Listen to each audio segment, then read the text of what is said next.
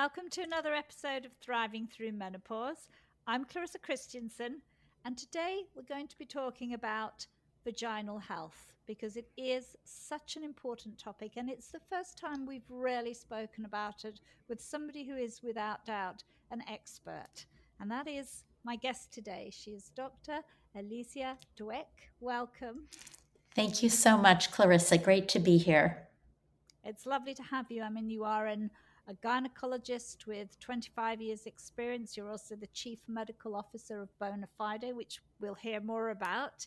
And, and your sort of key area of, of interest and specialism is menopausal health and women's vaginal health. Absolutely. So, by way of introduction, I am a gynecologist in New York, in the US. I have been in practice for over 25 years, although I hate to admit that because, you know, none of us want to be aging.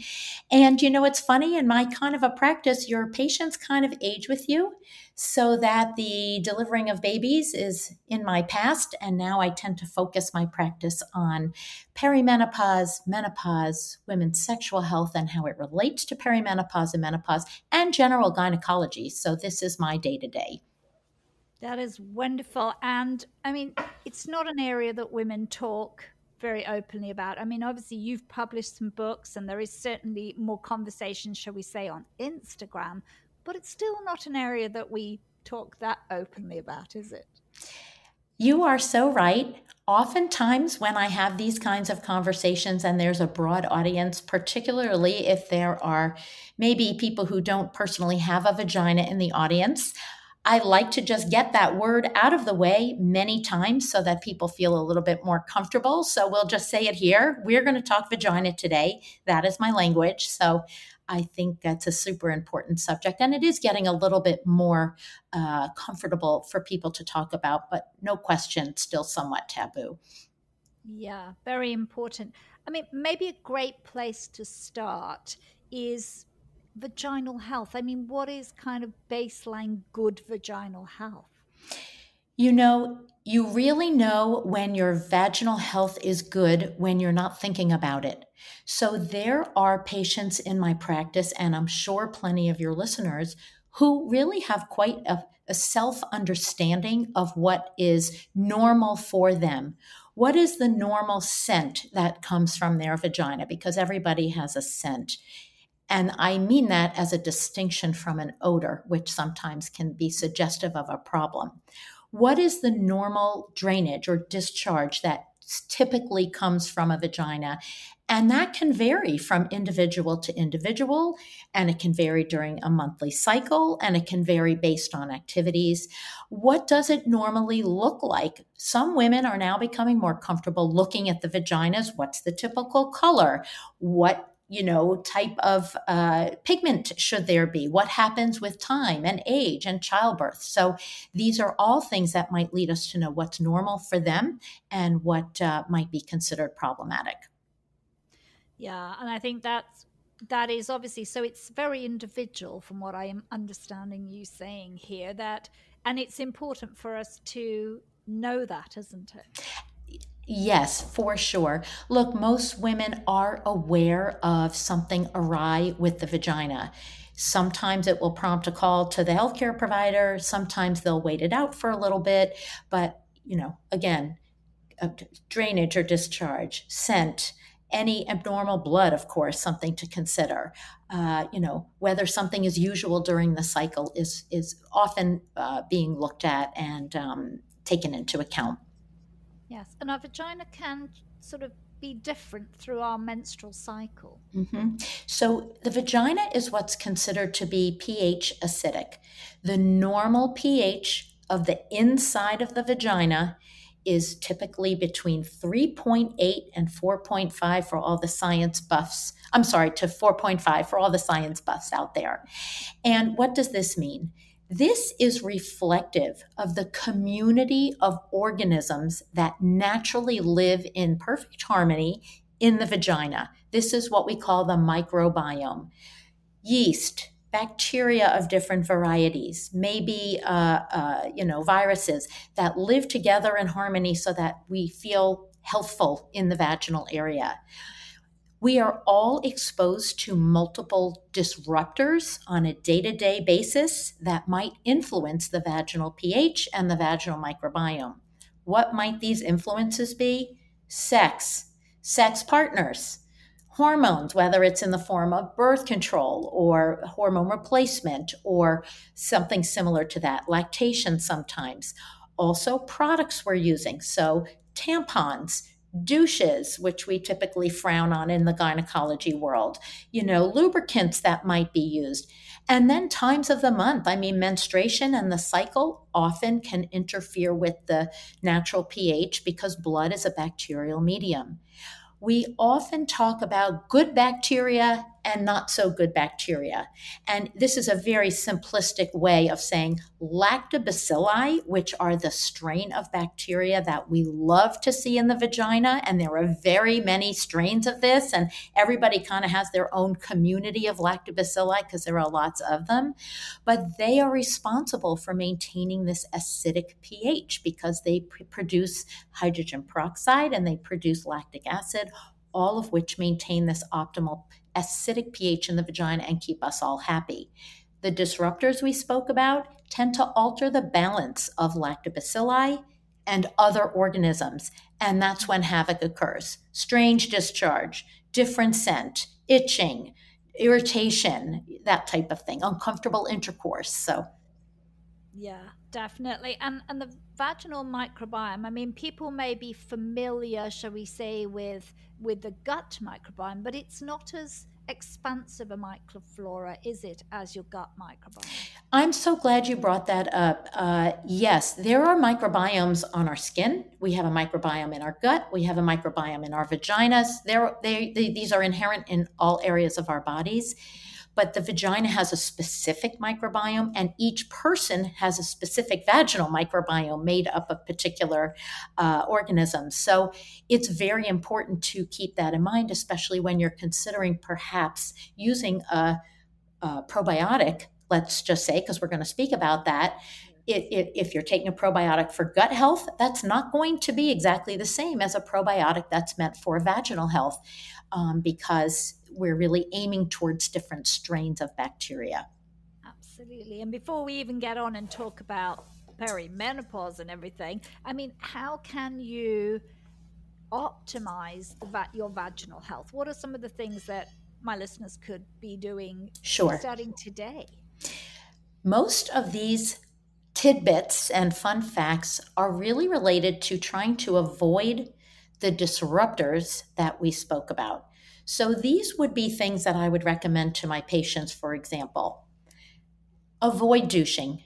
This is something, again, it's been passed along from generation to generation, but this truly is a frowned upon um, activity because it disrupts the biome. And that even occurs if it's just water or vinegar and water or one of the fancier varieties. So that's uh, number one. Number two, um, choose your uh, soaps and uh, products to bathe with carefully when it comes to genital health because heavy, harsh chemicals, uh, certain um, preservatives, these can really um, disrupt the biome and cause uh, troubles both on the vulva, the skin, the external organs, and the inside of the vagina. The vagina has a really uh, wonderful mechanism of self cleaning so that this is where those lactobacilli come in, where they keep things in check. So you don't need to scrub a dub dub with a really heavy loofah or anything. It's certainly not inside the vagina. It really should clean itself. So harsh chemicals and fragrances should be avoided, particularly in those who are sensitive. Number three, we often talk about cotton undergarments in the, at least in the crotch area, because this allows for aeration and for um, you know uh, a more healthful biome. When you're wearing you know, s- synthetic materials in the crotch or perhaps a, a pad or panty liner 24 7, 365, you know, bacteria and yeast love to thrive in moist, dark environments. So this is going to potentially promote infection. And then sex. And I'm not saying that, you know, uh, sex causes infection, but exposure to ejaculate, particularly if you have more than one partner, or particularly if you are prone to infection with like BV or yeast, a condom can be very helpful to prevent these symptoms. So, these are just a couple of small tips that may help. We also know that hormones uh, or any hormonal changes like menopause, perimenopause, uh, you know, and, and the like, birth control pills, for example, these can all influence the vaginal microbiome as well. Yeah, so really like very straightforward tips there, Alicia, that are mm-hmm. so this is so kind of is simple really if you think if you think about them I mean and they are kind of sometimes contrary to what we might see some influencers telling You're absolutely right. And you know, when it comes to our vaginal health, where do we often turn to first for information? Well, the internet, of course. So there's going to be some misinformation there. And these are fairly simple things that uh, you know many women can follow just on a regular basis to try to manage an optimal microbiome but remember some women can do any of these activities with no trouble. So they're the lucky ones, but others who are complaining or the ones presenting to my office often need to take these tips into account. Yeah, absolutely. And then, of course, we turn to perimenopause where things can go sort of a little pear shaped, as we know for many women. And for myself, I suddenly had thrush over and over again, and I couldn't understand why that yes. was happening. But of course, now I know so much more about perimenopause. I think, ah. Well, there often is a disconnect with the initial symptoms of perimenopause because it takes people by surprise and we're not really necessarily thinking about it at that time because after all perimenopause which means the uh, you know years leading up to that last menstrual period or menopause uh, can last for you know upwards of four to ten years. So certainly there can be a disconnect at the beginning. And the volatility of hormones and the erratic bleeding are often culprits when it comes to alteration of the vaginal microbiome. Yes definitely. I mean what are some of the key things that women can possibly experience? Because we're all unique. Sure. During perimenopause what I think is the usual first symptom that might not be immediately recognized would be a slight change in the menstrual cycle.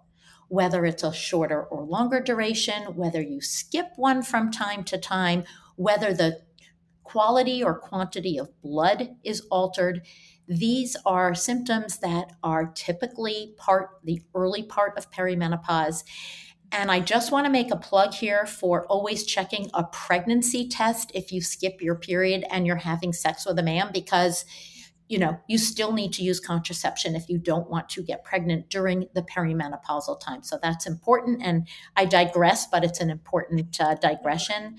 But uh, the irregular periods often take people by surprise checking a pregnancy test if necessary, but then realizing that hormones are a little volatile during this time. Ovulation may not be occurring as frequently or as regularly, and bleeding habits can change. Yeah, definitely. And that has a direct effect, doesn't it?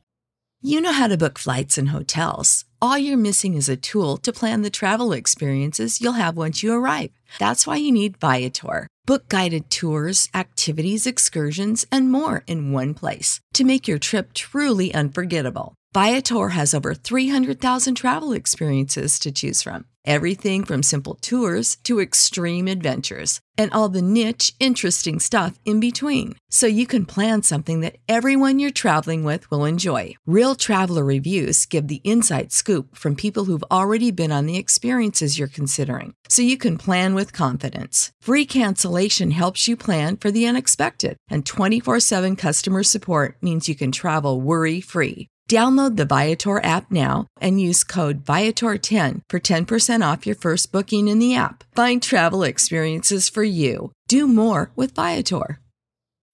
When you need mealtime inspiration, it's worth shopping Kroger, where you'll find over 30,000 mouthwatering choices that excite your inner foodie. And no matter what tasty choice you make, you'll enjoy our everyday low prices, plus extra ways to save, like digital coupons worth over $600 each week. You can also save up to $1 off per gallon at the pump with fuel points. More savings and more inspiring flavors make shopping Kroger worth it every time. Kroger, fresh for everyone. Fuel restrictions apply on your your vagina, not just the microbiome, but your vagina in, in total. Absolutely. Because what's happening is that the amount of estrogen that the vagina is exposed to may be somewhat variable or volatile during this time. So women may go through times where they're noticing no symptoms at all. Others may notice at different times a little bit of dryness, or maybe, uh, you know, uh, some itching, or a, a, little bit of discomfort during sex or the need to use a, a lubricant or something to make things comfortable. So there are um, a couple of things that may be occurring. The thing with perimenopause is that these things are intermittent. You know, it's not going to be from one day to the next. You're not perimenopausal and then you are. This is something that's a continuum over years. And I'll just, again, for your listeners, bring the definition of menopause into play here, which is 12 continuous months without your period. So it's kind of a hindsight diagnosis where you figure it out after the fact. Definitely. And if I'm correct, there is a real change in the vaginal microbiome because of the change in estrogen or the fluctuation. yes. yes, absolutely. So, what happens is that the cells inside the vagina become much more delicate, much thinner, less elastic, more prone to injury, meaning little micro abrasions. And during perimenopause, this is again intermittent. It may affect some women more uh, notably than others, but the lifestyle factors and the external inputs that we spoke about are also going to be influential. What do we normally recommend for this? Well, it's oftentimes it's a comfort thing or it's a quality of life issue that women seek out treatment for the symptoms that are uncomfortable, whether it's irregular bleeding, whether it's vaginal dryness, whether it's being prone to infection or just not feeling 100% comfortable. Yeah, and and for some women that can be enough just to take some of those additional measures, but for some women, that's not the case. Yes. So some women are going to need to rely for their vaginal health specifically on a program that I usually start conservatively and move to more aggressive measures as needed per individual. But the first step to deal with vaginal health would be, of course, to get an assessment from your healthcare provider to see if you actually have an infection or something else going on that requires treatment. Once that is established, I find it very helpful to recommend a probiotic geared towards vaginal health. So, full transparency, I work with Bonafide Health and am very supportive of the probiotic that they offer, which is an oral probiotic geared towards vaginal health, taken 15 days of each month on, 15 days off, so on and so forth as the months go along. So it's a very easy regimen and tends to really help to prevent recurrent discharge, recurrent itching, recurrent infection from yeast and BV alongside treatment. And it can also be helpful for that perimenopausal women whose pH and microbiome may be getting altered because of hormonal changes. There also are other things that might be recommended, like a vaginal moisturizer. So, some people might use something simple like coconut oil. Some people may want to go towards a much more aggressive approach, which works like vaginal estrogen. But again, estrogen comes with some baggage. It has side effects for some people. It's not appropriate for everybody. So that would be a decision made with your healthcare provider. But there are other non hormonal moisturizers that people find really helpful. Once again, Revaree is a hyaluronic acid containing ovule that is a fantastic moisturizer used two or three times a week for moisture and it doesn't contain hormone. So people can choose what is most comfortable for them.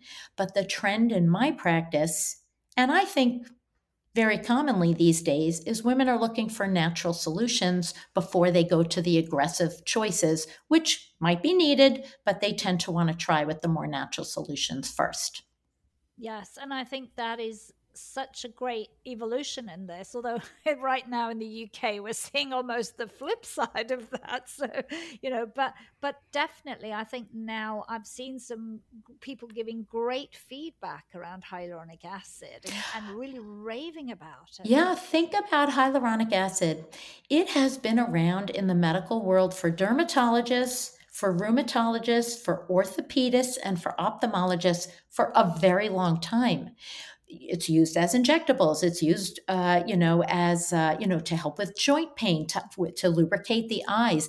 It's used in many of our beauty and wellness products like face moisturizers and the like. So it's about time that the vagina gets a little bit of attention with hyaluronic acid. Indeed. And and really simple like you said is it two or three times a week? Yes this ovule called Revaree is, eh, they say, every two to three days for best help. It's a little ovule that needs about 20 minutes to dissolve. So I often recommend that my patients put it in at night before they go to sleep so it has time to, you know, dissolve and moisturize the vagina and hold on to that thousand times of water weight that it's, uh, that it's meant to do. Um, but um, look, some people prefer a gel. So to be fair, there are hyaluronic acid containing gels that are over the counter as well for the vagina.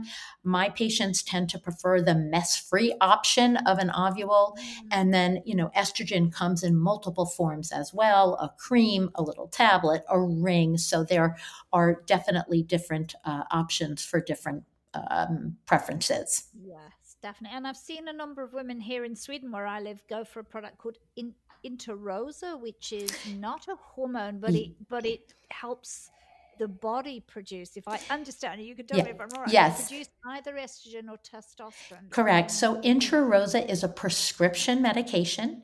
It is also an an insert. It's a little ovule that goes in the vagina. This one is intended to be used every single day.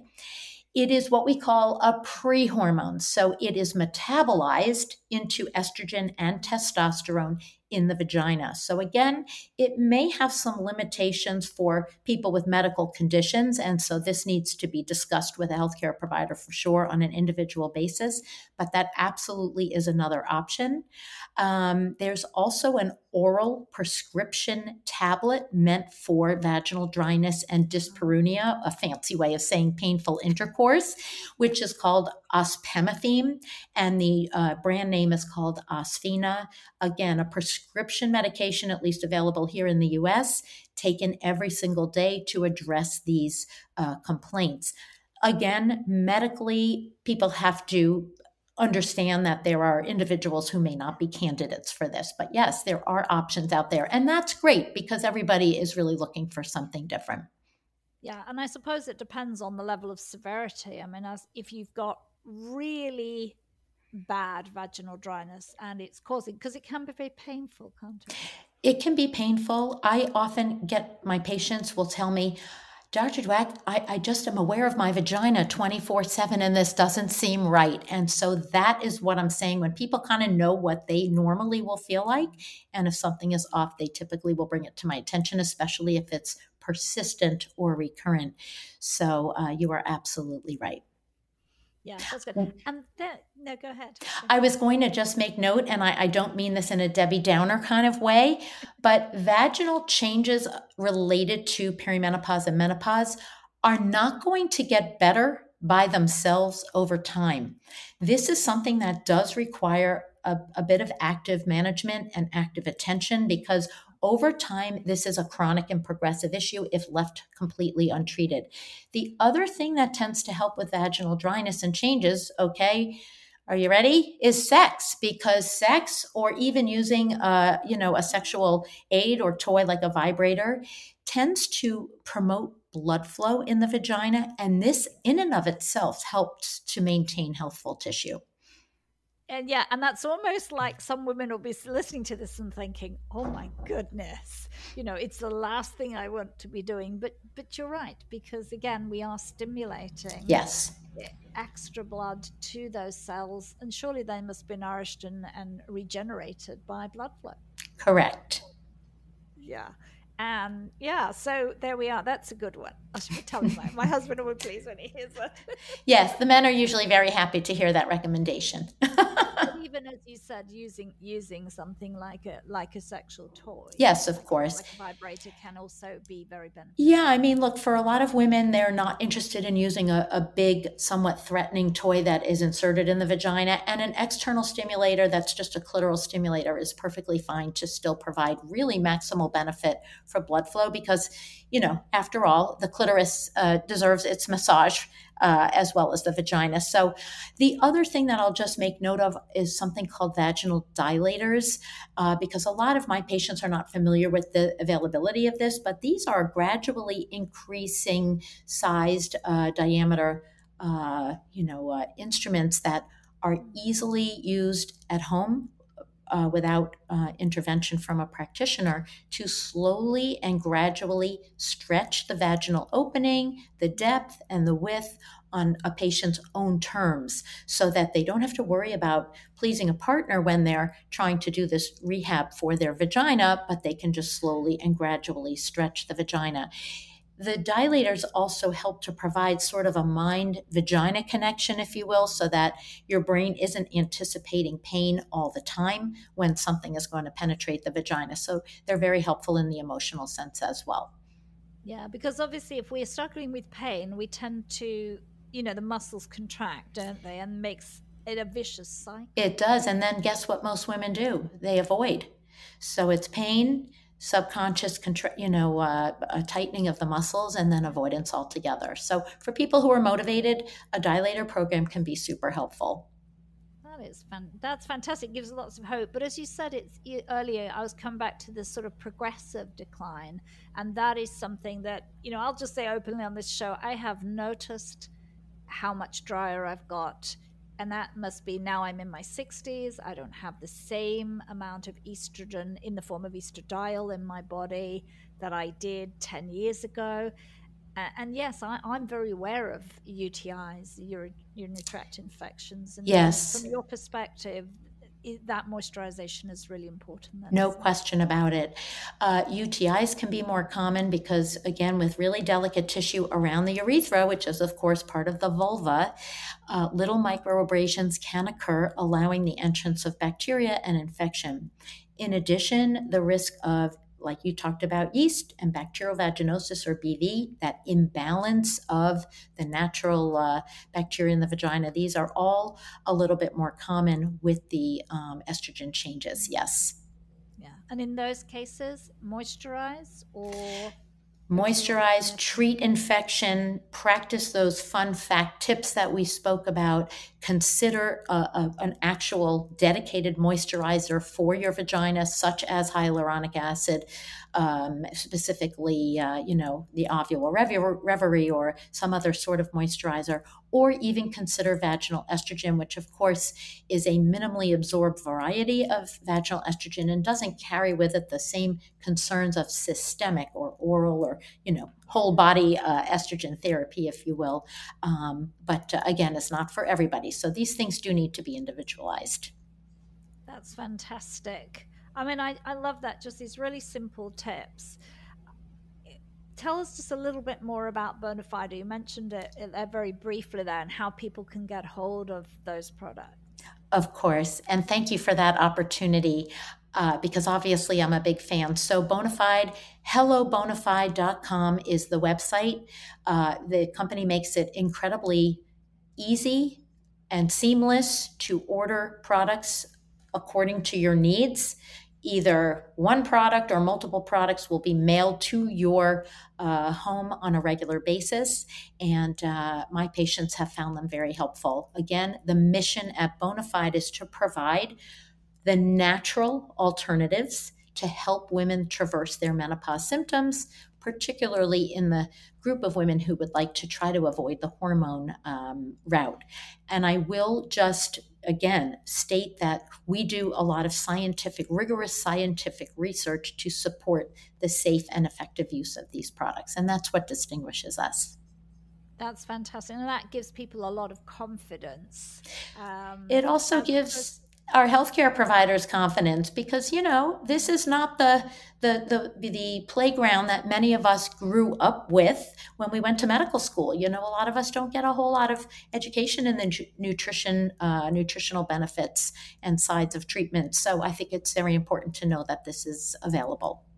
Yes, and to have confidence that if you tell your patients, if you're a clinician and you tell your patients to use these products, you can you can feel confident that they're not you know some of the things out there are a bit wild west. Yeah, well, that's exactly what I was going to say. The nutrition and supplement supplement world can be a bit of the wild wild west, so it's really important to see a little bit of science that goes a very long way. That's fantastic. Dr. Alicia Dweck, thank you so much for coming on the show and sharing, you know, a, a, sliver of information on our vaginal health and giving, I think, I hope my listeners a lot of confidence that they can be in control of this and they can work with their health provider to ensure that their the health of their vagina is optimal. Thank you so much. It's my pleasure.